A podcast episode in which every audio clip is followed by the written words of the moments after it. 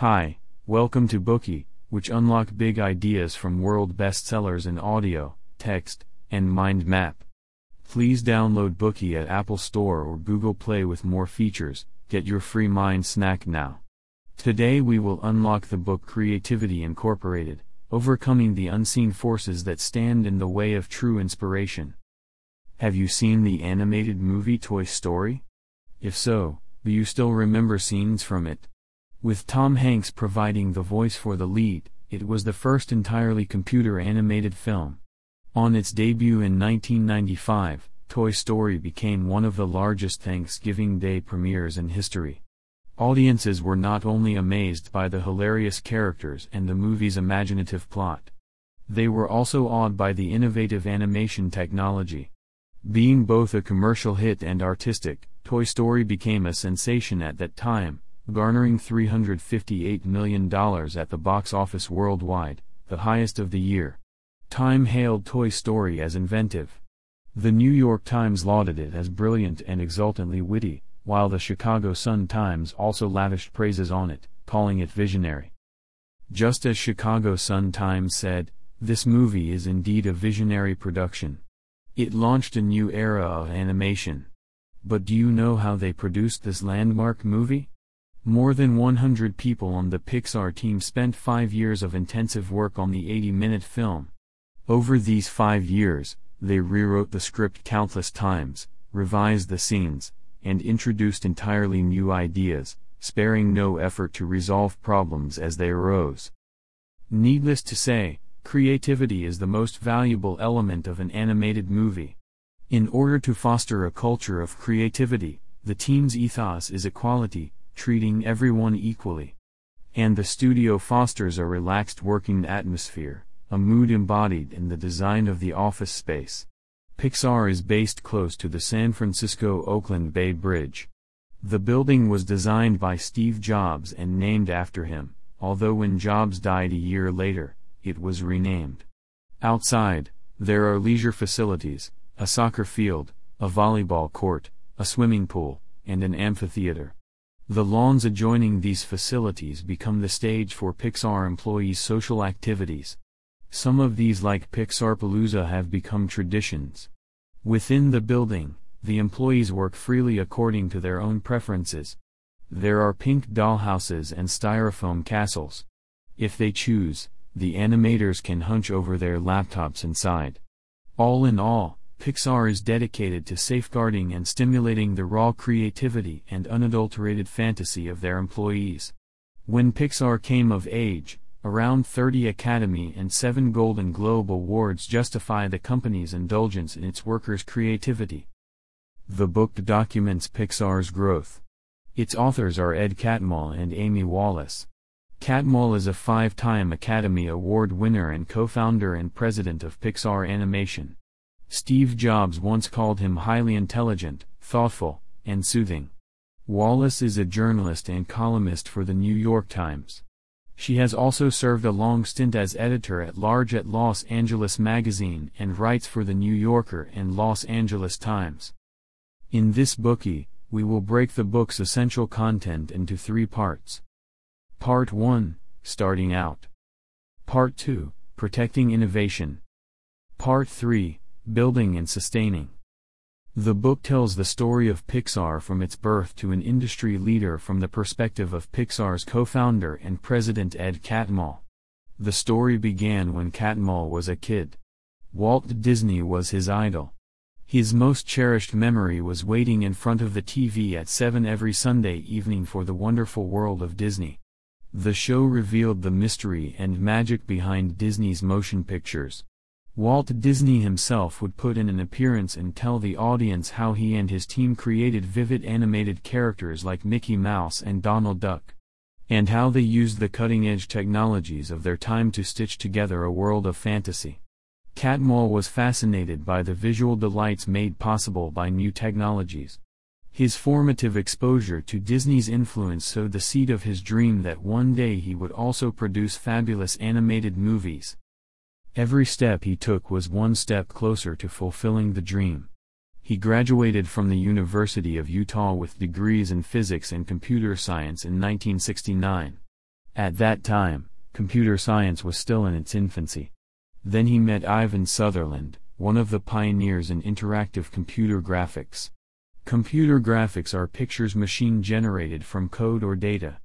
Although this was fledgling technology, Sutherland was already well versed in the field.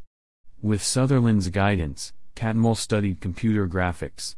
As he learned, Catmull determined that he could give it a go and make his first computer animated sequence. In the spring of 1972, he spent 10 weeks animating a digital model of his left hand. Hand debuted at a computer science conference in 1973 and made a splash. No one had ever seen anything like it before. After this successful debut, Catmull had a clearer sense of his goal. As soon as he graduated, Catmull determined to devote his life to making a computer animated movie. With masterly visual effects, Star Wars hit theaters across America on May 25, 1977. Such unprecedented effects and stellar box office takings changed the movie industry. Writer-director George Lucas along with his Lucasfilm studio and its subsidiary Industrial Light and Magic were in the ascendance. Two years on, Lucas planned a computer effects division and asked Catmull to be the manager. It was still the early days of personal computers in the US. It seemed any entrepreneur dedicated to computer technologies could be successful. Catmull directed his graphics team to use the computers to explore blue screen matting technology. The team spent four years designing a specialized standalone computer with the capability to combine special effect images with live action and render the result on the film. This computer was given the name Pixar Image Computer. Why Pixar? There is a story behind this name too. One of the team's engineers who had grown up in Texas and New Mexico had a strong affection for the Spanish language. His affection extended to a liking for English words that sound Spanish, such as laser. So, he created a word Pixer that sounded like a Spanish and implied to make pictures. Another engineer chose a word with explicitly technical connotations radar. Finally, Pixer and radar combined, giving birth to Pixar. Basking in the afterglow of Star Wars success, Lucasfilm was a magnet for big names.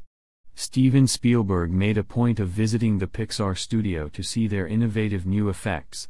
So did some of Disney's animators. John Lasseter was among them. Because of his avant-garde approach, he was not always understood or universally appreciated. He was a born dreamer and storyteller, a perfect fit for Lucasfilm.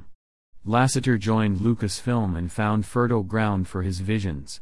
Unfortunately, however, his move coincided with a fallow period for the animated movie industry and Lucas Studios. Plus, Lucas had just been through a divorce. His settlement drained the company's finances. To cut expenses, he decided to sell Catmull's computer effects division. At that time, Lucasfilm had already undergone two years of reform and restructuring, but due to cash shortages, the situation continued to deteriorate. If nobody stepped in to take it over, the computer effects division would have to fold. Lucasfilm shopped around over 20 prospective buyers and production companies, but none responded. At long last, an agreement was reached with General Motors and Philips. Philips only valued Pixar's technological capacity to process large amounts of data. To survive financially, Catmull was about to give up on animated movie production altogether. However, Within a week of signing, the deal fell apart, setting the stage for Steve Jobs' appearance and heralding a new phase for Pixar. Jobs was the director of Apple's board in February 1985 when Catmull first met him. During their conversation, Catmull could sense the authority and confidence Jobs exuded. Honestly, Catmull did not take to him. His overbearing character and assertiveness hardly endeared him to others. We discussed his unlikable traits at length in the Bookey Steve Jobs, the exclusive biography. In the meeting, Jobs decided on a merger, but two months passed, and nothing came of it. In late May, when it was all over the news, Catmull finally learned of the reason behind the delay. Jobs had fallen out with Apple's board of directors. Jobs quit Apple and founded the rival PC company NeXT. After a series of negotiations with Lucasfilm stakeholders, Jobs paid $5 million to uncouple Pixar from Lucasfilm. He injected another $5 million to fund its operations. As the dust settled and Pixar was born, its future ensured. It would gradually grow and evolve. This was the birth of a new chapter in the history of animated movies. In 1986, Catmull was responsible for the sale of the Pixar Image computer. He was now president of a computer hardware startup. You may be confused wasn't Pixar an animated movie company? How come it was selling computers? That was the number one question for Pixar, what did the company do? Catmull had no idea. Pixar was positioned as a computer manufacturing company. Jobs wanted them to retail the Pixar Image computer, opening a chain of computer stores across the U.S. Catmull's job was to identify and hire suitable personnel to staff manufacturing, sales, service, and marketing departments. However, the company incurred huge losses. Over the subsequent years, Pixar sold only 300 image computers. Dismal sales forced Pixar to evaluate its problems. In this period, Pixar also produced some animated pictures. Luxo Jr., directed by John Lasseter, was nominated for an Academy Award. This boosted company morale, but the deficit on its balance sheet reflected a failure to monetize its achievements. Pixar's operating budget mainly came from Jobs' own pocket. Jobs was fully dedicated to the computer company NeXT. He spared no time for Pixar, only entering its office once a year. He had to have Catmull show him around, because otherwise he would get lost. The ballooning financial deficit was a tough reality, unfolding right in front of the team. Selling hardware was unsuccessful, and producing animated movies yielded little revenue. Pixar had to lay off more than a third of its employees. After several unfruitful years, Jobs' patience finally ran out. He made three attempts to sell Pixar. During the negotiations, he was surprised to find that Microsoft put in a $90 million bid. Jobs realized Pixar had some value. His foolish idea of offloading the company came to an end and he decided to stick with Pixar. Fortunately, however, even though Pixar's early works did not generate revenue, their awards and technical innovation drew the attention of Disney. Disney wanted to pay Pixar to produce movies. It was a perfect opportunity for the struggling Pixar. But there were strings attached, Disney would retain ownership and exclusive distribution rights of all works produced. In 1991, Disney and Pixar signed a deal for three films. Now Pixar could go all in, pursuing their vision of digital animated movie production. It had taken five years for Pixar to reach this point. For Catmull, it had been 20 years working towards his dream. John Lasseter had been working on an idea about a group of toys and a boy. Yes, what was to become Toy Story? Initially, the optimistic and kind-hearted hero Woody we all know was conceived as mean and jealous. These character traits were the result of Disney's interference in Pixar's artistic conception. Disney demanded more edge when initially presented with the simple and earnest cowboy character. Disney felt Woody was too honest. They wanted him to have a darker side to his personality. Pixar was obliged to act on the recommendation, even when such a change spelled disaster for the movie and the company's artistic reputation. The day the mock-up screened at Disney headquarters went down in Pixar history as Black Friday. The mock-up fell way below expectations, bringing the project to a crisis. Catmull and his fellow executives were out of their minds with worry. How could they salvage Toy Story? In fact, all they needed to retrieve the soul of the movie was to trust their storytelling instincts and reinstate Woody as they first envisioned him, the toy cowboy who wanted to be loved. They learned an important lesson. Fortunately, they managed to overcome the difficulties. Computer-generated special effects became a fashion in Hollywood and an opportunity for Pixar. After reaffirming their objectives, the Toy Story production team worked flat out. To Catmull's surprise, as Toy Story's release approached, Jobs wanted to take Pixar public. For Jobs, this wasn't just about a single movie, it would shake up the world of animation. Jobs rarely wore a suit and tie, but he put one on now, showing the level of his commitment to the offer, and they started to pitch to investors. Jobs' intuition was correct. Toy Story broke box office records, and Pixar's initial public offering raised nearly $140 million, the biggest IPO of 1995. Evaluating Pixar's triumphant debut, Catmull's team began to reflect on the creative principles behind Toy Story. They summarized these in two maxims story is king, trust the process. Story is king implied sticking with the original vision and resisting commercial pressures during production. It also meant avoiding being sidetracked from the story by the irrelevant flash effects made possible by the computer animation technology. Trust the process was to have faith. The brilliant team at work on the production will solve the problem no matter how intricate. It's a reassuring principle. However, trust the process was immediately challenged by Catmull's approach to Toy Story 2. At first, he didn't take the sequel seriously.